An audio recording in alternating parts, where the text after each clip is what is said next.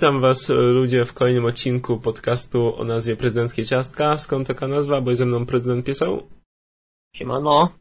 A ja jestem Ciaskow Nowy. I dzisiaj pogadamy sobie w naszym głównym segmencie oczywiście o filmie Joker, ale zanim o tym, to o najgłośniejszej produkcji tego tygodnia, którą jest nieco innego jak pilot serialu The Mandalorian. Ty siedzisz, prezydencie Pieseł, w świecie Star Wars, czy nie bardzo? Eee, okazjonalnie. Okazjonalnie. Ale słyszałeś coś o The Mandalorian? Jak nie, to ci nakreślę w miarę.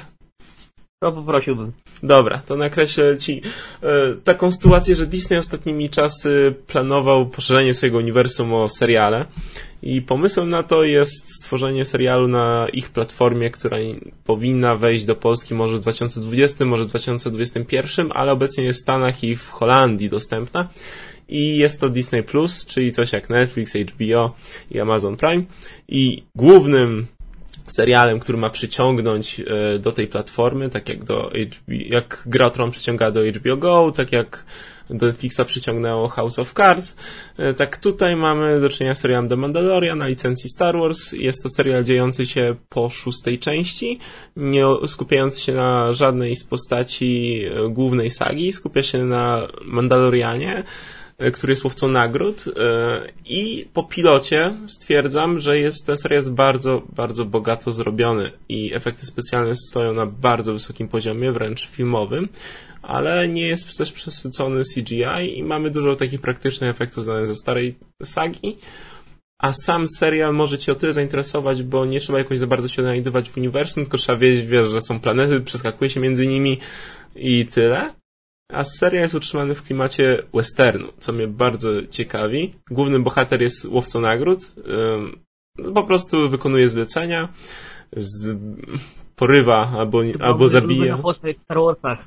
Tak. Ten mówca nagród, ten Bounty no, Hunter. Tak, dokładnie. To tutaj masz podobną postać tej samej rasy. Nie jest to ta sama postać oczywiście. O tyle ciekawe, że gra go Pedro Pascal, który grał y, Javiera Penie, Javiera Penie, nie wiem dokładnie jak się wymienia jego no, no, nazwisko. Kojarzysz. I on grał też o Tron. Dobry Bardzo dobry, a co ciekawe, tutaj w tym serialu nie zdejmuje hełmu właściwie przez cały pierwszy pilotażowy odcinek. Może zdejmie w serialu. W trailerze była krótka scena, jak ktoś chce mu zdjąć hełm, ale finalnie nie widzimy tego, więc jego postać jest bardzo tajemnicza. Nie wiemy, jak wygląda. Może ma jakieś, wiesz, blizny, rany. I mało tego, jest bardzo małomówny. No i wszystko jest utrzymane w klimacie westernu, wchodzi do kantyny, wiadomo, dostaniesz e, w mordę za darmo, musi e, dokonać zlecenia, musi ujeżdżać Mustangi, tutaj w tym wypadku nie są to Mustangi, a są to kosmiczne bąbelki, nie te z Biedronki od matek, ale takie fajne bąbelkowe stworzonka. No i wykonuje zlecenie, które kończy się plot twistem, cliffhanger w serialu i czekajcie na kolejne odcinki. Odcinki nie będą wychodzić... Yy, masowo, czyli nie, ma, nie będzie dostępny cały sezon od razu jak na Netflixie, tylko będzie to e, wychodziło odcinek po odcinku. Co o tym sądzisz? Sądzisz, że takie podejście do seriali, czyli wypuszczanie jeszcze odcinków co tydzień i komentowanie tego na bieżąco jest zasadne, czy już bardziej wszyscy idą w binge watching i po tak, prostu uważam, że powrót do powrót do old, do old schoolu, czyli e, przesuwanie e, premiera odcinka co tydzień jest czymś, co, co, było, co było na do, szło na dobre serialom i co Netflix moim zdaniem zepsuł. Bo szczerze powiedziawszy, e, wypuszczenie całego sezonu na, na raz e, może spowodować, że oldschoolowcy, którzy sobie dawkują przyjemność oglądania serialu jak normalni ludzie co tydzień, narażają się na potężne spoilery. I nie rozumiem, powiedzmy, tego, że ludzie nie potrafią poczuć tych, tych emocji, że, że sezon zbliża się do końca i te emocje narastają, bo mm, obejrzeć cały, cały sezon w jeden dzień, no to fajnie, ale jak sobie tak człowiek obejrzy powiedzmy przez tydzień, miesiąc i czuje jak się jara tym serialem, komentuje i przeżywa te odcinki, to jest zupełnie nieporównywalne, ale wiesz, gimby nie znają. No tak, dobry hashtag, ale e, też, też jestem tego zdania. Sądzę, że są seriale dobre właśnie do takiego e, binge'u, a są seriale, które nie za bardzo. Na przykład ostatnio sobie oglądam też Watchmen i tam HBO Go zdecydował się na wypuszczanie odcinek po odcinku, coś jak Czarnobyl, też na mhm. HBO Go i dzięki temu cały internet tym żyje. Rodzi się mnóstwo teorii, każdy komentuje z odcinka na odcinek, co się może dalej wydarzyć. W odcinku w sensie jest przerwa tygodniowa, tak? Tak, tygodniowa normalnie, no. jakbyś w telewizji oglądał. No, to spoko. Mhm. Sądzę, że są seriale właśnie, które są dobre do tego, żeby wypuszczać epizod jeden na tydzień i żeby po prostu stworzyć tego, z, tego coś w rodzaju eventu, że wszyscy tym żyją. E, ale są też seriale Mają. takie, tak, e, ale są też seriale takie dobre, które no można by wypuścić od razu całe, jak na przykład na Netflixie The Kamiński Metod, co jest serialem komediowym e, składającym się z 20-minutowych odcinków. Moim zdaniem taki komediodramat troszkę. Moim zdaniem to idealnie się nadaje do takiego, do takiej jednej jednej konkretnej dawki. Ale na przykład e, Stranger Things e, chciałbym, żeby mm, to było wypuszczane raz na tydzień, bo faktycznie jest to serial tak. wysokobudżetowy i by każdy tym żył. A tak to um, każdy, pamiętam jak wśród moich znajomych była taka sytuacja, że każdy zwlekał z wspólną relacją z tego serialu, bo musiał każdy czekać na, aż, aż wszyscy to go skończą finalnie. No właśnie, bo, a chciałby się podyskutować. przeglądają, bo jeden odcinek, jeden odcinek tygodniowo to jest godzina albo 45 minut z życia i możesz od razu się zabrać za komentowanie, za, za dyskusję, za spoilerowanie. E, ale jeżeli powiedzmy jest cały sezon, który ma 13 odcinków i, i chcesz pogadać, pogadać o tym ze znajomymi, to nagle mówią, ej słuchaj, jeszcze tego nie wyjrzałem, albo zamknij się, bo jeszcze jestem w połowie i nie, nigdy nie możesz trafić no. idealnie w towarzystwo, bo ktoś nie ma czasu, ktoś jest zajęty czymś innym, bo umówmy się, nie każdy jest takim no-life'em, żeby poświęcić 13 godzin na to, żeby oglądać serial od A do Z.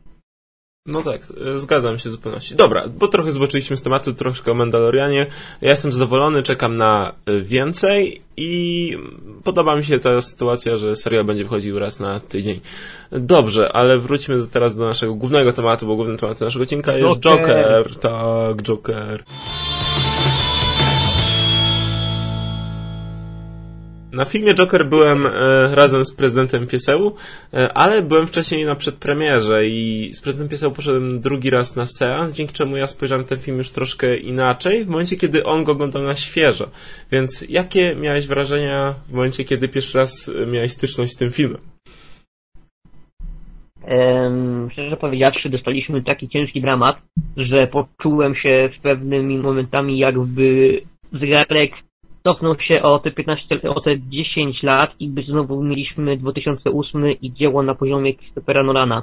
E, Joker jest filmem takim do bólu prawdziwym, brudnym. To nie jest jakieś komiksowe superhero, tylko to jest historia, która może się wydarzyć e, naprawdę. E, główna postać jest tak realistyczna, zarówno jeżeli chodzi o fizyczny, fizyczną postać, jak i o jego mental, mentalne e, załamania, e, że o tym filmie ciężko jest zapomnieć. Ja pamiętam, że z kina wychodziłem strasznie przybity, a pamiętam, że ty, ty się śmiałeś w paru scenach, jak widownia, co mnie bardzo ostro wnerwiało. Mm, wiesz, e, do, co do śmiania się, to, to akurat nie rozumiem tego, czemu, czemu cię to wnerwiało, szczególnie, że dwie sceny okej, okay, czasami ta widownia nie była taka dobra jak na przedpremierze, to na pewno zwróciłem uwagę, bo widownia niekiedy przez przeginała, ale też e, nie traktowałem przynajmniej z dwóch, może trzech scen na tyle poważnie, e, na tyle poważnie, jak one miałyby się zamiar traktować. Szczególnie, że tutaj mieliśmy naprawdę komiczną scenę połączoną z czarnym humorem i to już zależy od typu humoru. Mówię oczywiście o scenie z Karłem, która już jest szeroko komentowana w internecie. Trwają dyskusje, czy ona była, była potrzebna, czy nie była potrzebna.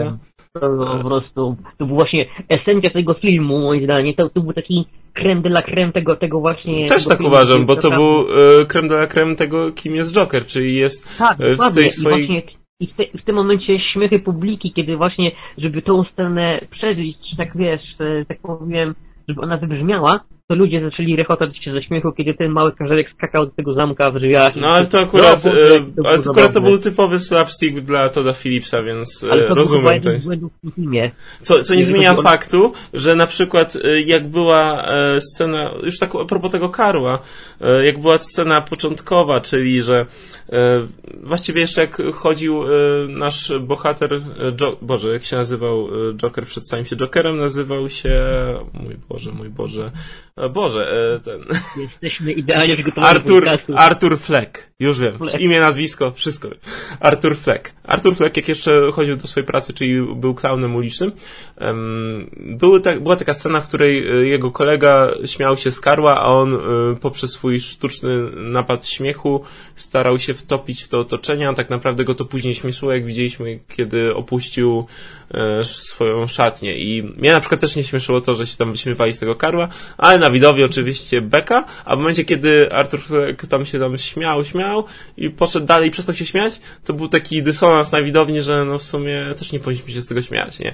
I to było idealnie pokazane. Moim zdaniem, nie uważasz, że tutaj Todd Phillips trochę zagrał na, taką, na takiej psychologii tłumu, że właśnie tak czuł, że widownia będzie się śmiała z tego żartu, a po chwili będzie miała taki dysonans, a w sumie nie powinniśmy śmiać z tego żartu, w końcu sam, e, w końcu sam główny bohater się z niego nie śmieje, tylko się śmiał po to, żeby się przypodobać e, reszcie. Tak mi się wydaje przynajmniej. Bo, no to, to, ja pamiętam, że, że od momentów sceny w autobusie, gdzie właśnie Artur dał karteczkę z informacją, e, że jego śmiech nie jest wynikiem e, ironii czy szydery, tylko choroby, której nie może, nie może panować, to od tej pory wszystkie sceny ze śmiechem w filmie dla mnie były takie powiedzmy bardzo cringe'owe. I scena z stand-upu, gdzie Artur ze stresu nie może dokończyć punchline'a w żarcie i śmieje się histerycznie, e, widać, że ten, ten, ten śmiech go fizycznie go bolał,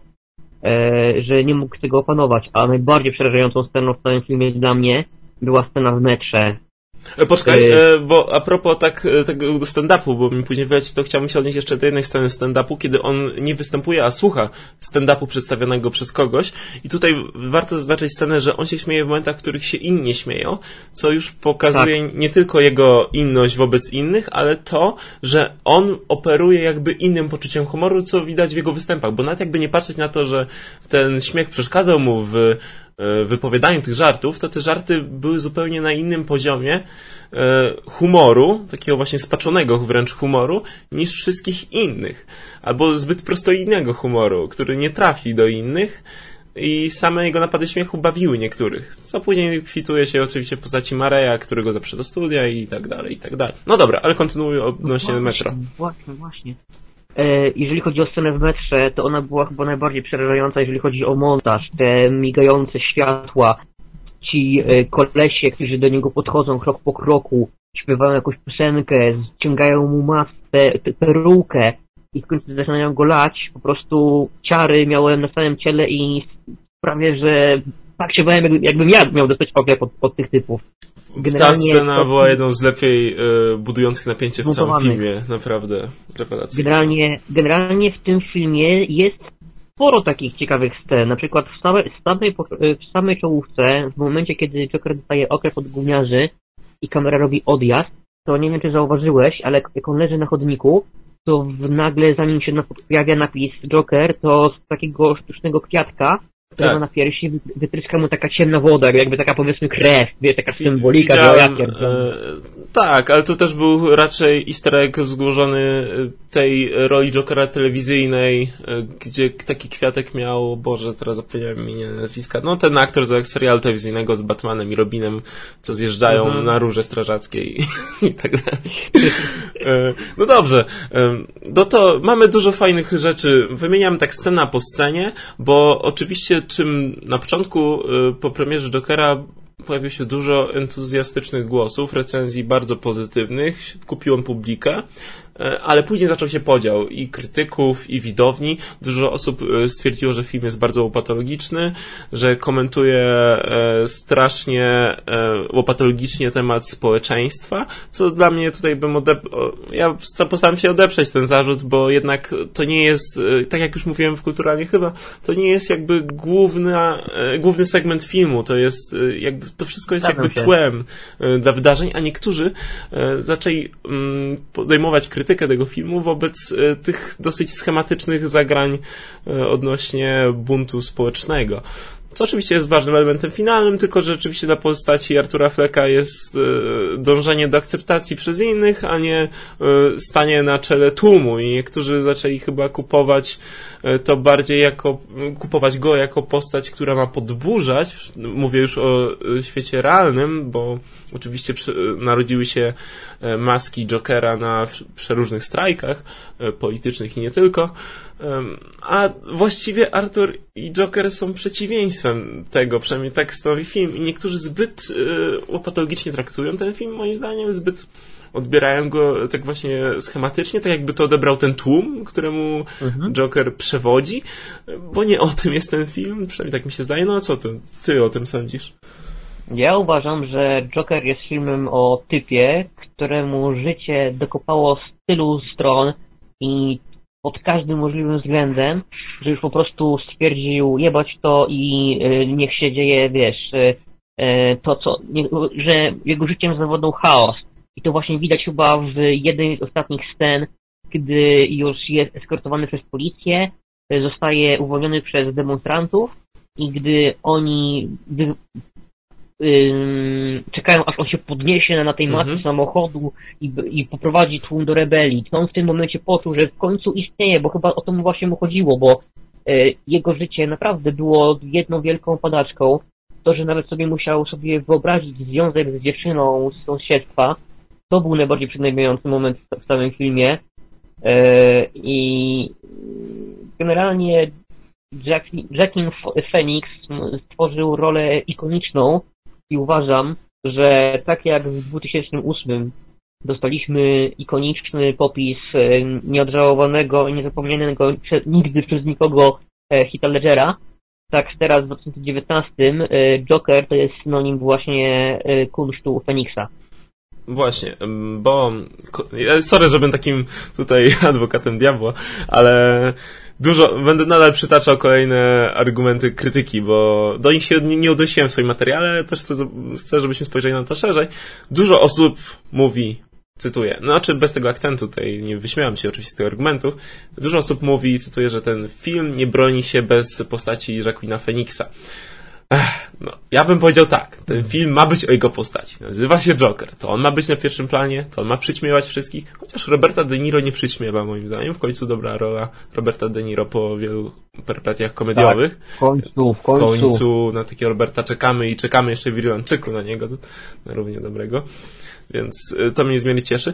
A czy ty nie uważasz, że jest przesyt właśnie Jokera w Jokerze? Czy nie powinien oddać drugiego planu, nie wiem, chociażby y, postaci Thomasa Wayne'a? Absolutnie nie. Mo moim zdaniem to pozostałe postaci są bardziej wynikowymi y, tak, właśnie, dzia jego działań. Takie, takie mieszanie tego, tego tematu, że bo tam uniwersum Batmana, bo jest młody Bruce Wayne i tak dalej i tak jakieś takie dzikie, dzikie węże, mhm. e, ale uważam, że ten film naprawdę e, ten film nie obroniłby się bez, posta bez postaci właśnie Jokera.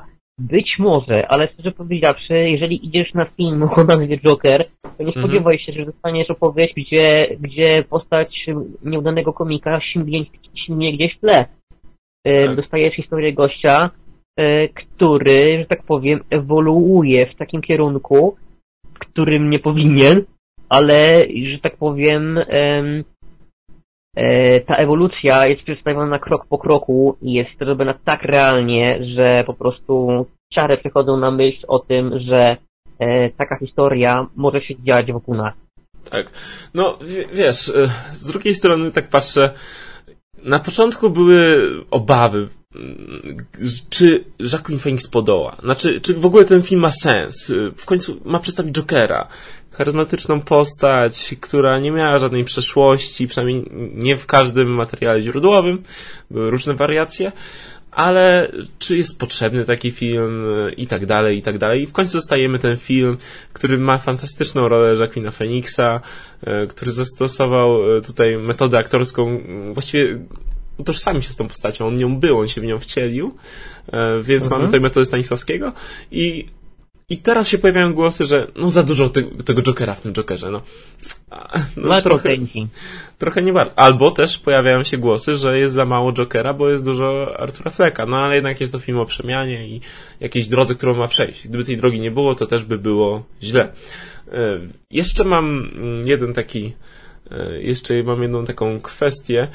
Co sądzisz o tych kontrowersjach, że mamy tutaj Jokera, mamy ekshibicjonistyczne pokazywanie popadania w obłęd i czy to się może przysłużyć e, jakkolwiek e, jako komentarz e, polityczny, kulturalny, społeczny przede wszystkim, czy ten film coś wnosi do takich dyskusji. Ja tutaj bym na pewno zwrócił uwagę na, przynajmniej w moim odczuciu, na aspekt tego, żeby nie spychać na bok osoby chore psychicznie, co ten film komentuje dosyć mocno. A ty jak uważasz? E, jeżeli chodzi o ten aspekt e, polityczny, społeczny, to uważam, że to jest bardzo zgrabnie użyty marketing.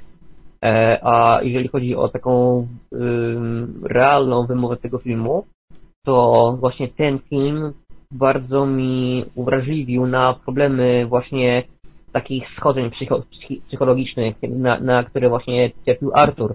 Teraz właśnie po premierze Jokera Viralem jest filmik e, człowieka, który cierpi na dosłownie tę samą chorobę, gdzie widać, że... że Chodzi o nadpobudliwe napady na... śmiechu, tak? E, tak, na, no to, to, na to śmiech. To jest straszna mhm. choroba, bo właśnie widać po tym filmiku, że człowiek, który się śmieje, w oczach ma po prostu łzy, bo nie może wytrzymać tego, mm, co się z nim dzieje. Mhm.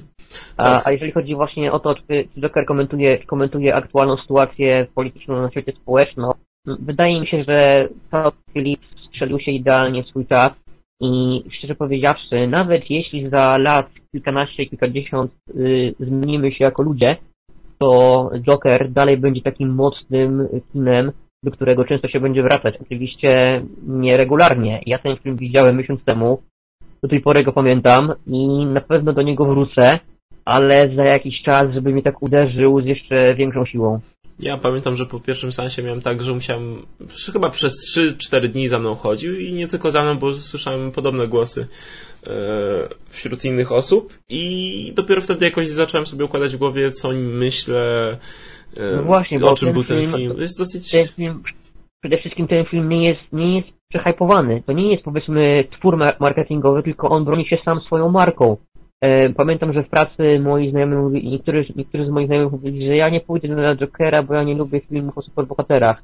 Gdzie jest mowa o superbohaterach? To ktoś przespał marketing chyba cały Jokera. No właśnie, ja powiedziałem, człowieku, obejrzyj trailer, tam nie ma nic superbohaterskiego, to okay. nie jest kino superhero, więc to, to po prostu wal, do kina, obejrzyj dobry film, a to jest właśnie to, co najbardziej mi się spodobało w Jokerze, to, to fakt, że wyciągnął esencję z kina, e, z, z kina superhero, z uniwersum komiksowego, e, z historyjek, wiesz, dla dzieci, dla gówniarzy i zrobił z tego taki pełno... Wiesz, e, też zaznaczmy, że nie wszystkie historyjki komiksowe są takie dla dzieci gówniarze, ale po prostu mają taką opinię, taką wiesz, opinię, dokładnie.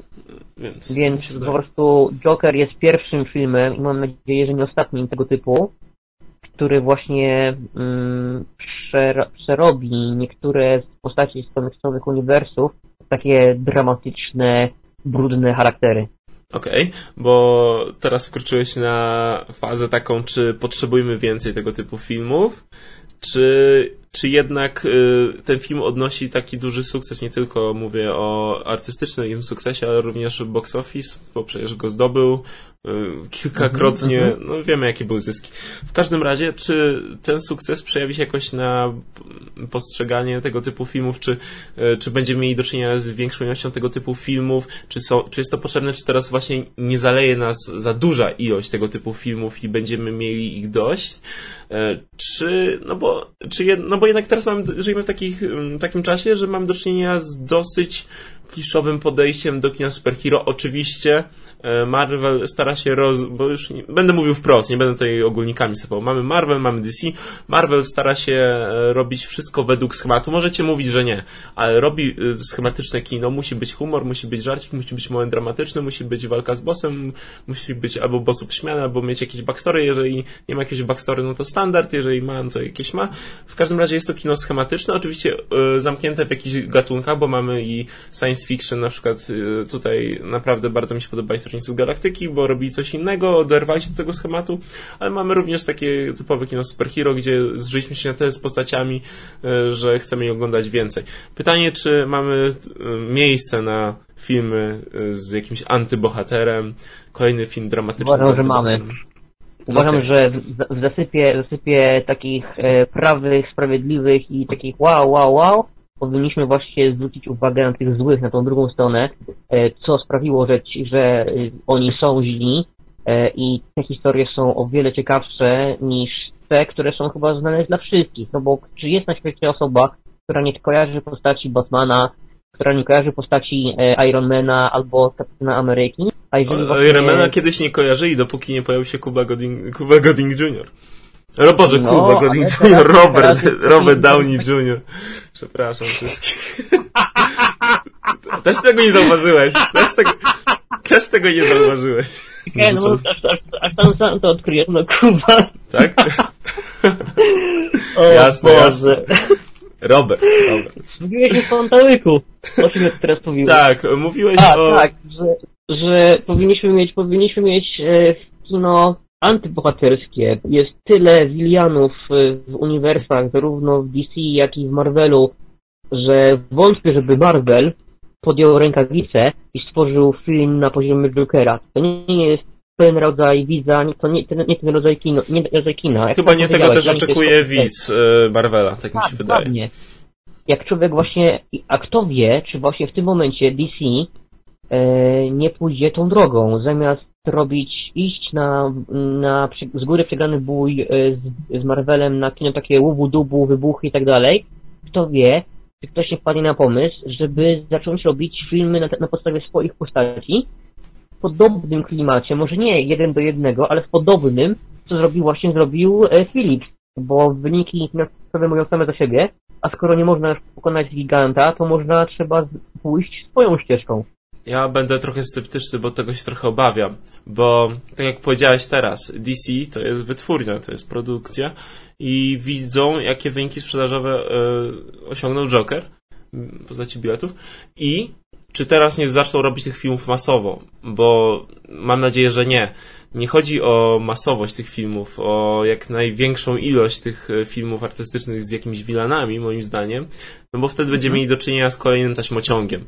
Um, ale z drugiej no dobra, strony... No dobra, może, ale raz, raz na jakiś czas taką fajną postać z, z, uniwersum, na przykład nie chciałbyś, nie chciałbyś zobaczyć powiedzmy historii kobiety kota takim klimacie właśnie jak, e, e, jak Jackin, jak, jak Phoenix, a nie jak Halle Berry. Halle Berry?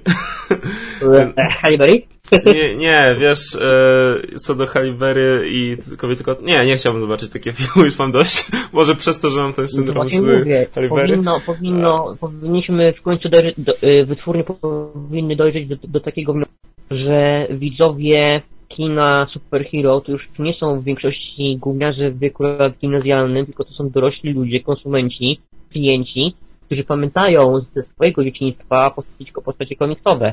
Więc gdyby mm, przystawić takie postaci w bardziej dojrzały, realistyczny sposób, to na pewno takie filmy znalazłyby odbiorców. Joker swoją widownię i Złotego Lwa nie wziął z, z powietrza. I podejście poważne do pozornie banalnego tematu, jakim jest e, postać z komiksów, mm, pokazuje, że taki kierunek kina, moim zdaniem, ma potencjał i bardzo chętnie bym obejrzał właśnie kolejnych Willianów, ale jak sam powiedziałeś, nie, nie w takiej sytuacji, że co roku jakiś nowy film, powiedzmy Pingwin, potem nie wiem, Scarecrow, potem Clayface i wiesz, każdy po kolei, raz na jakiś czas, powiedzmy co kilka lat taki film o, o jakimś takim bohaterze, antybohaterze, to bym bardzo chętnie to obejrzał. Tak, tylko właśnie boję się, żeby DC znowu nie poszło, nie zrobiło Snyderostwa, czyli wiesz o co mi chodzi. Przepełnione mrokiem filmy tak. z filtrem. E, oczywiście coś bardziej może w stylu Watchmen Snydera. Nie mówię, że ten film był doskonały, ale to był dość ciekawy kierunek, głównie dzięki materiałowi źródłowemu. I to było całkiem dobre podejście, które później gdzieś zanikło. Później pamiętam, że by, no The Dark Knight, no to wiadomo, już nie będę o tym mówił, bo już się o tym możemy nagadać i gadać i gadać. Ale potem mieliśmy -hmm. Logana, później znowu prze... Logan oczywiście jest z Marvela, to już nie jest DC. E, mieliśmy Logana, to też było jakieś dojrzalsze podejście i to była taka jakaś wizja artystyczna bardziej. Bardzo mi się to, bardzo mi się Logan podobał, bo był jakby takim pionierem takich solo filmów. E, teraz mamy Jokera i zobacz, jakie były jednak etapy pracy, jakie przepaści czasowe między takimi filmami. Nie ma ich dużo i myślę, że właśnie nie doświadczymy jednak tego taśmociągu. Mam nadzieję. Testowanie publiczności. Oni sprawdzają właśnie, czy takie filmy się będą sprzedawać i jak pokazał Joker, takie filmy się mogą sprzedać, ale y, trzeba umieć y, umiar ich tworzeniu. Jeżeli będą powstawały zbyt często, tracą właśnie swój główny atut. Tak. Dobra, na finał naszej debaty pytanie dla ciebie, do ciebie. Ledger czy Phoenix? E, o, to jest samkie pytanie. Bardzo. E, to, pytanie, to pytanie jest niekulturalne, jest ksenofobiczne, rasistowskie i wszystko inne, ponieważ Ledger nie, żyje, nie może się bronić. E, okay. I uważam, że jak powiedziałem w trakcie odcinka, e, obydwaj panowie zapisali się swoim performancem w historii kina i nikt im tego nie odbierze. E, ja mam taki myk, że jak dojrzeję e, troszeczkę po tym filmie, po tym, po tym Jokerze, mm, odpocznę od niego psychicznie, kupię sobie go na DVD albo na Blu-rayu i mam plan na taki myk, zrobić combo, obejrzeć sobie Jokera od Toda Phillipsa a mhm. potem od razu obejrzeć sobie Dark Knighta. I no. powiedzmy połączyć te dwa filmy i zobaczyć, czy powiedzmy stworzyć no, takie własne... Todd Phillips i Christopher Nolan. Kolejny Joker 2. tak. To może oby, być ciekawe. Oby Joker 2 Oby Joker 2 nigdy nie powstał. Uważam, że a co sądzisz filmy... o włączeniu go do uniwersum, w którym teraz Pattinson będzie grał Batmana i ogólnie mamy całkiem ciekawy casting, skoro już jesteśmy przy tym? Nie, weź. To był Ale taki co? dobry podcast. To był taki dobry podcast, że musiałeś tak go spierdzieć. Ale czemu? E, nie podoba ci się ten casting?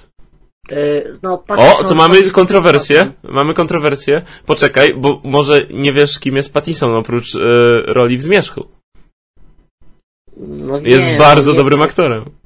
Wiem, że jest świetnym aktorem, ale, ale fizycznie jego twarz, jego aparycja... Bardzo pasuje, tak... ma kwadratową szczenę. No jest, ma kwadratową szczenę, ale no ma brytyjski akcent. No to co? No co to ma dużo No to powie, excuse me sir, Zresztą nie, nie musi mieć brytyjskiego akcentu, moment. Y, Hugh Larry jest najlepszym przykładem, jak Brytyjczyk może zagrać bardzo dobrze doktora House'a, który ma iście amerykański akcent. Y, Andrew Lincoln z The Walking Dead, y, również Brytyjczyk, który... Nie wiem, że Pattison to nie jest tylko zmieszcz, ale jednakowoż to jest ten święcący wampirek nie powinien być. Nie, serio? O kurde, kontrowersja. Kontrowersja. Moim zdaniem idealna rola, tak, świetny aktor. Polecam obejrzeć jego najnowsze filmy, szczególnie ten z Defoe, który teraz wychodzi. O no, Boże, jak, jak się na niego napalam. Zatarnia, tak? Boże, świetny, tak. świetny. Chcę to zobaczyć. I sądzę, że Pattinson podoła, szczególnie jak obejrzałem go w roli na Netflixie jest film, już zapomniałem tytułu. Pamiętaj, cholera, najlepszym batonem, batonem w historii był George Clooney w, w kostiumie z, z silikonowymi sutkami. Z sutkami, e, tak, tak. tak. I co wyciągał Batkartę. To najlepszy Batman. Tak.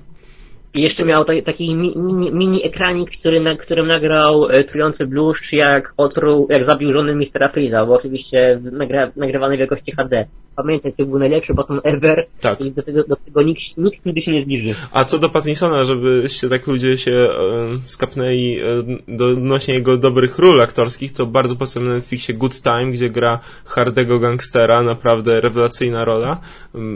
Nie będę wam spoilował, czy jest film, bo sam film jest na tyle plot twistowy, że że stop, y, ale jeszcze grał przecież w Kosmopolis chyba, czy jakoś tak? I grał Kosmopolis. No tak, ale no to co?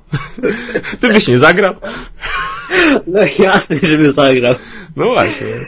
Więc... Dobra, i tym akcentem chyba, że kończymy ten odcinek. Będzie, będzie dobrze. Tak mi się wydaje. Oby.